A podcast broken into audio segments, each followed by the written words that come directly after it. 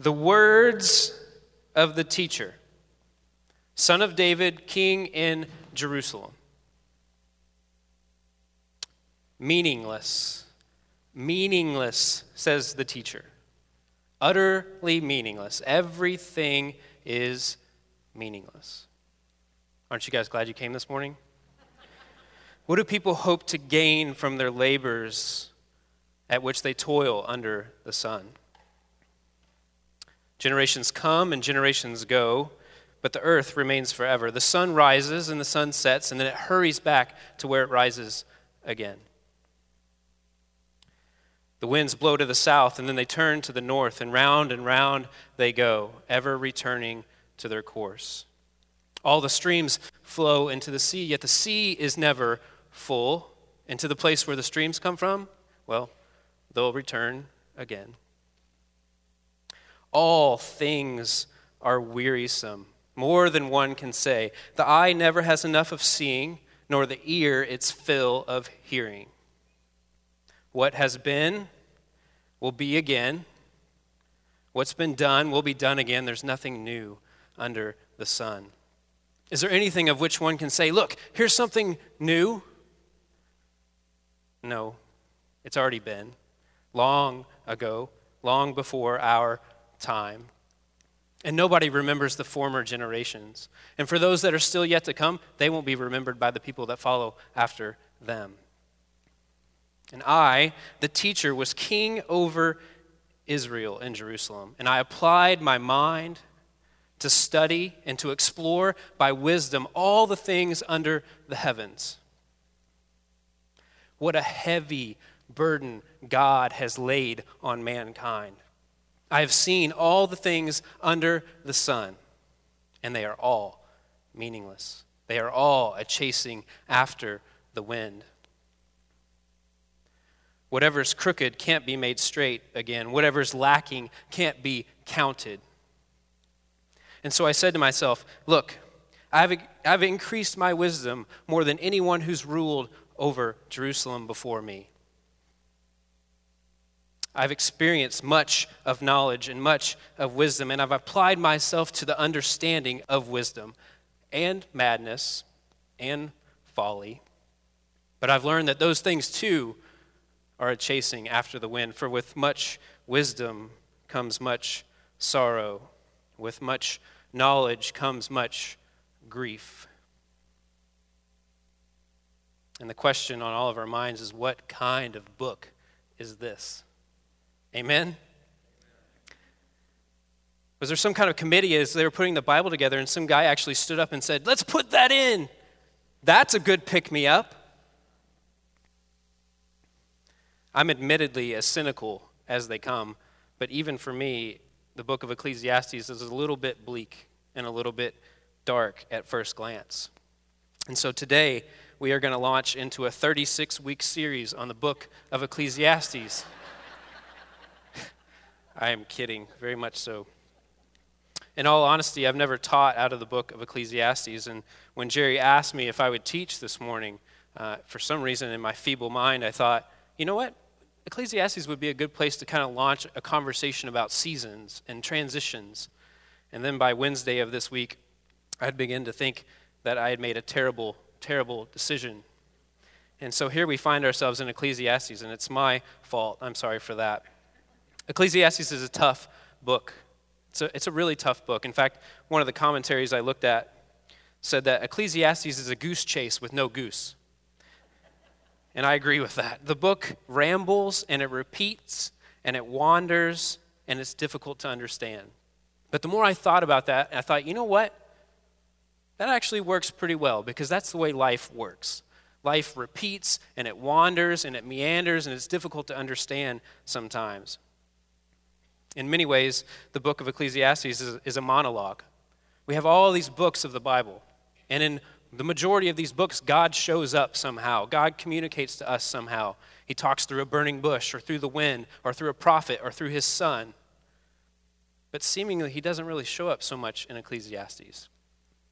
And so it seems to be a monologue of sorts on a, on a life that's lived to the full. Now, I probably don't need to do this because I'm sure you're all better Christians than I am and you know Ecclesiastes better than I do, but let's just do a little bit of, of background. Deal? Ecclesiastes was written about a thousand years before Jesus, and most scholars tend to agree that the author of Ecclesiastes is a man named Solomon. Solomon is the son of King David.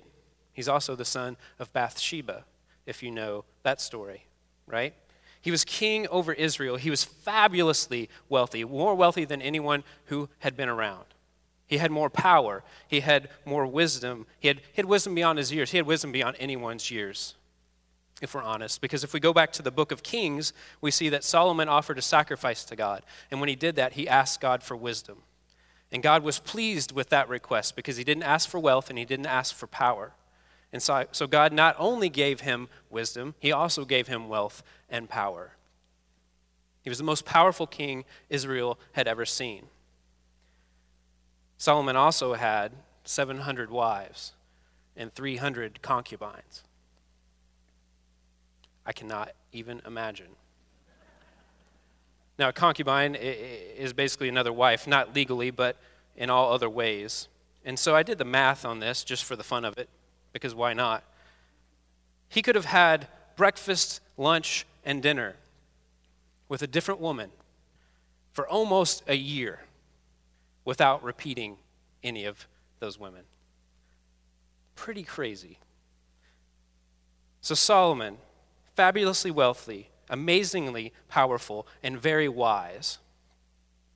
And in the book of Ecclesiastes, he refers to himself as history's wisest fool who had everything under the sun. And what does he have to say to us? Meaningless. Meaningless. Utterly meaningless. Everything is meaningless. It's an interesting way to start a book, especially a book of the Bible. He uses that word meaningless 37 times in a 12 chapter book, and the chapters are pretty short. 37 times he uses this word meaningless. And let's face it, that's kind of a troubling statement. Because we all have those days for sure, right? We have those days where we're like, this is pointless. This is ridiculous. This is not worth my time. But to go to the lengths to say it's utterly and completely meaningless. And Solomon even uses an exclamation point. That's a tough statement. But I think Solomon's trying to get our attention here. And I think he does a good job of it. And at this point, we might be thinking, if it's meaningless, John, can we just go to brunch and then go home? Let's, let, us let us get out of here if it's completely and utterly meaningless.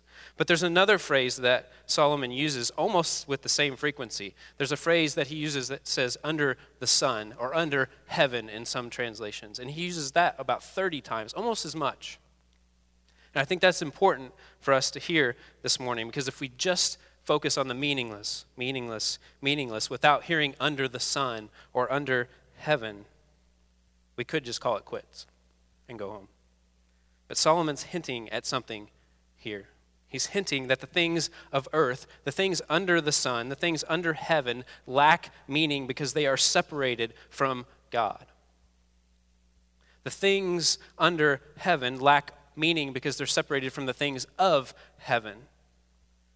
And so Solomon's giving us a little bit of a commentary on the things under the sun, the things of this earth. And so that's where he starts with complete lack of meaning, utterly meaningless. And like life, he repeats and he wanders and he meanders. And then we come to chapter 3, which is going to be our text this morning. So if you have your Bible, you can grab that. If you have your phone, you can follow along there. The words will be on the screen. Ecclesiastes chapter 3, verses 1 through 15. Oh, and you might know this, this uh, text by heart because it's a song, right? 1965, number one hit, The Byrds, Turn, Turn, Turn. So as I read through this, and that's how you know it, feel free to just burst out in song. they have great harmonies, but the theology is a little screwy. For everything, there's a season and a time for every matter under heaven a time to be born and a time to die, a time to plant and a time to pluck up what is planted, a time to kill and a time to heal, a time to break down and a time to build up, a time to weep and a time to laugh, a time to mourn and a time to dance, a time to throw away stones and a time to gather stones together, a time to embrace and a time to refrain from embracing, a time to seek and a time to lose, a time to keep and a time to throw away, a time to tear and a time to sow, a time to keep silence and a time to speak, a time to love and a time to hate, a time for war and a time for peace. What gain have the workers from their toil? I have seen the business that God has given to everyone to be busy with. He has made everything suitable for its time. Moreover, He has put a sense of past and future into their minds, yet they cannot find out what God has done from the beginning to the end. I know that there is nothing better for them than to be happy and enjoy themselves as long as they live. Moreover, it is God's gift that all should eat and drink and take pleasure in all their toil. I know that whatever God does endures forever. Nothing can be added to it, nor anything taken from it. God has done this so that all should stand in awe before him. That which is already has been, that which is to be already is, and God seeks out what has gone by. For everything there is a season now, I just want to stop here for a second and take a quick poll.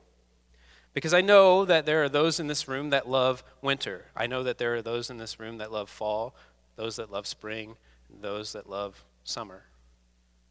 And so I just want to do a quick poll. And by way of applause, you're going to see a season on the screen. And if, if that's your season, give us a little applause. Or if you're, if you're inclined like me, if you're from Kentucky, we call that hooting and hollering. Okay, so if you see the, the season you like, give it a little hoot or a holler or a little applause. We'll start with summer since that's the season we're still technically in. It's a beautiful Indiana summer here. Any summer people? Okay, summer people. Yeah. Summer people. What about, uh, what about winter? Do we have fans of winter? Not as, not, not as big, not summer, yeah. Summer's in the lead so far. And then what about spring? We got spring people? Ooh, yeah. We enjoy the flowers, yes. And what about, not last but certainly not least, what about fall? Yes. Yes, I, I fall into that category. Uh, I love fall. And have you started to notice that it's, uh, it's not light outside at 10 p.m. anymore? I, I love that. Have you started to notice that recently the mornings and the evenings, there's a little bit of a cool, crisp in the air, and I love that as well. I have. I've noticed those things, and that only means one thing, and that's fall is coming, and I could not be happier. I absolutely love fall. I love everything about it. I love that the leaves change color. I love that they fall off the trees. I love that I can squash them with my feet, and it makes funny noises. I love fall. I love apple cider. I love going apple picking. I love pumpkins. And then they come out with everything that's pumpkin flavored, everything that's pumpkin flavored. I love it. It couldn't be better. But there's one thing that I love about fall more than anything else, and it's this. Check this out. The postseason brings its own energy. The universe, the way it reacts to that time of the year. Well, you know, we have our shot to go to the World Series. We absolutely do.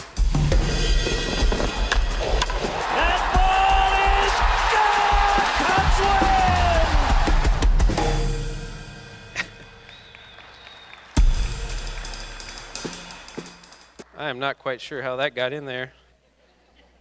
I'm kidding, I put it there. I love fall because fall means postseason baseball, and I love that time of year. So we have these seasons in creation, right? These physical, visible, changing seasons. But we also have seasons in our lives.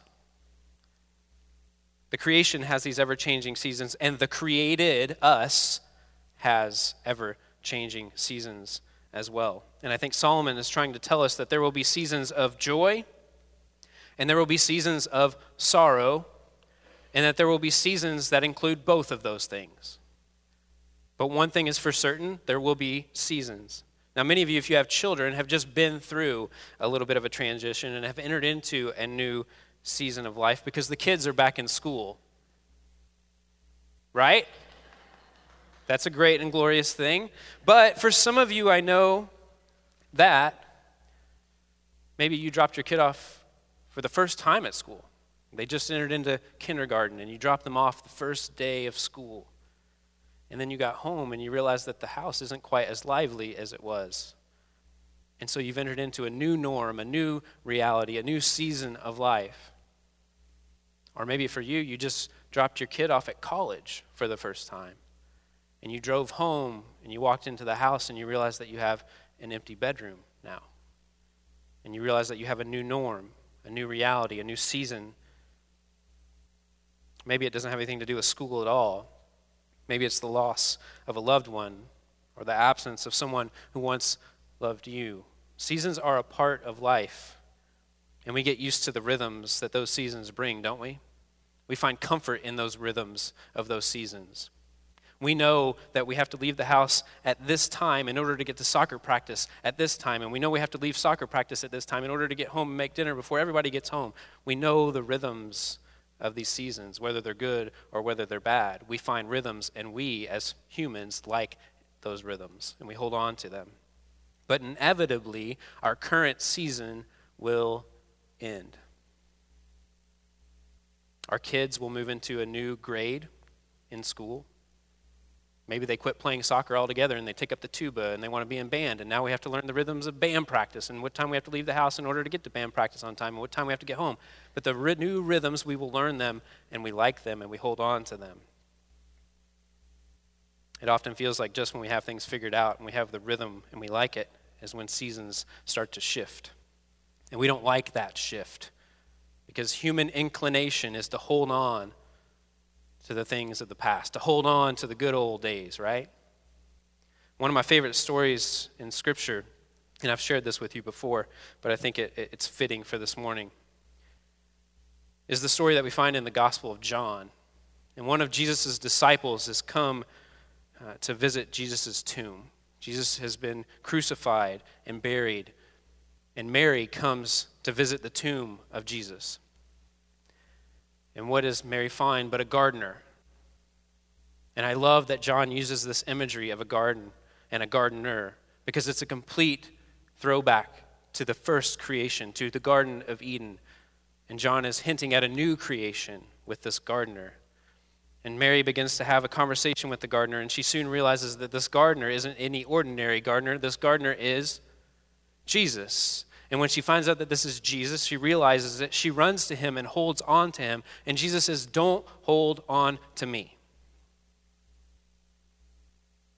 Now, I can't help but think that Mary is running and holding on to Jesus because she thinks that things are going to be back to the way they were. Jesus was here, he was gone, and now he's back, and we can get back to the way things were, right? We're getting the band back together. Things are going to be the way they were. And Jesus says, no, don't hold on to me. And at first glance, it might seem a, a, little bit harsh that Jesus says, Don't hold on to me. But I think Jesus is saying, Mary, things aren't the way they were. Things are going to be different from now on. This is a new season. You have to be able to let go of how it was, because only when you let go of how it was are you open to what is coming open to the next season. Some of you may be in a season that's so sweet you don't want it to ever end. And some of you might be in a season that you, you that can't end soon enough, right? There are good seasons that will come, good, beautiful seasons that we find ourselves in, but there will also be seasons that are dark, seasons that are difficult, seasons of loss, and seasons of pain. Jerry mentioned this at the all church retreat, which, by the way, was awesome, right? If you weren't there, we missed you deeply. But Jerry mentioned this at the all church retreat. If you were to ask someone about a moment that shaped their life, you rarely get the answer, oh man, I bought that new Chevy pickup in 1985 and it changed who I was. No, you get stories about pain and stories of loss and stories of struggle because those are the seasons that shape who we are. So, this morning, if you find yourself in one of those seasons, be reminded that another season will come and you are being shaped and grown and matured right now. I don't know where you are these days, what's broken down and what's beautiful in your life this season. I don't know if this is a season of sweetness or one of sadness, but I've learned and am learning that neither of those things will last forever because that's how life is. It won't be sweet forever, but it won't be bitter forever either. If everywhere you look these days it's lonely and dark and wintry and desolate, then practice believing in springtime because guess what? Spring always comes. It always comes. New life will come from that ground that's been cold and frozen and bare, and a new season will begin. This season will end, and something entirely new will follow it. So, wherever you find yourself, whatever season you're in, know that this season will pass. Next week, our little community here at ZPC begins a new season. We launch into a new series. We launch into fall. Our home groups start back up. And my hope and my prayer is that we realize as a community that life under the sun, life lived apart from God, is meaningless. And so we need to look elsewhere. We need to look to God. We need to look to our sisters and our brothers in Christ. And we as we attempt to live out these seasons together. We attempt to live out these seasons with God and with each other so that those seasons can be full of meaning and full of purpose. Seasons aren't easily weathered alone.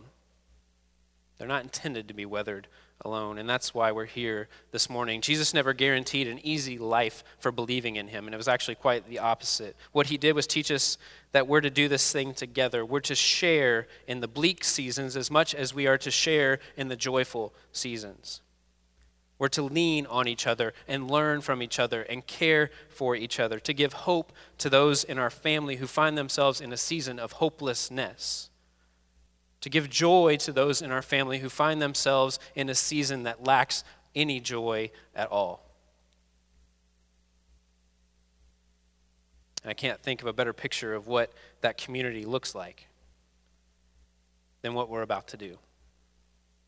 Taking communion together is a picture of brokenness being redeemed.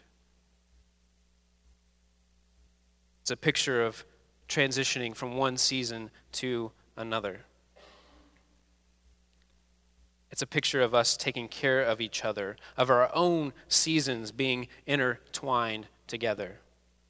And my hope is that someone on this side of the room this morning who is in a season that is full of hope and anticipation can walk hand in hand down this aisle with someone on this room who finds themselves in a season that is completely hopeless and lost. And that someone on this side of the room who finds themselves in a season that is completely joyful and full of laughter and full of life can walk hand in hand down this aisle with someone on this side of the room who finds themselves in a place that is completely lonely because we have a Jesus who has come under the sun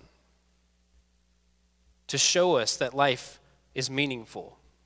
We have a Jesus who's come under heaven to give us hope and to give us light when things often seem meaningless.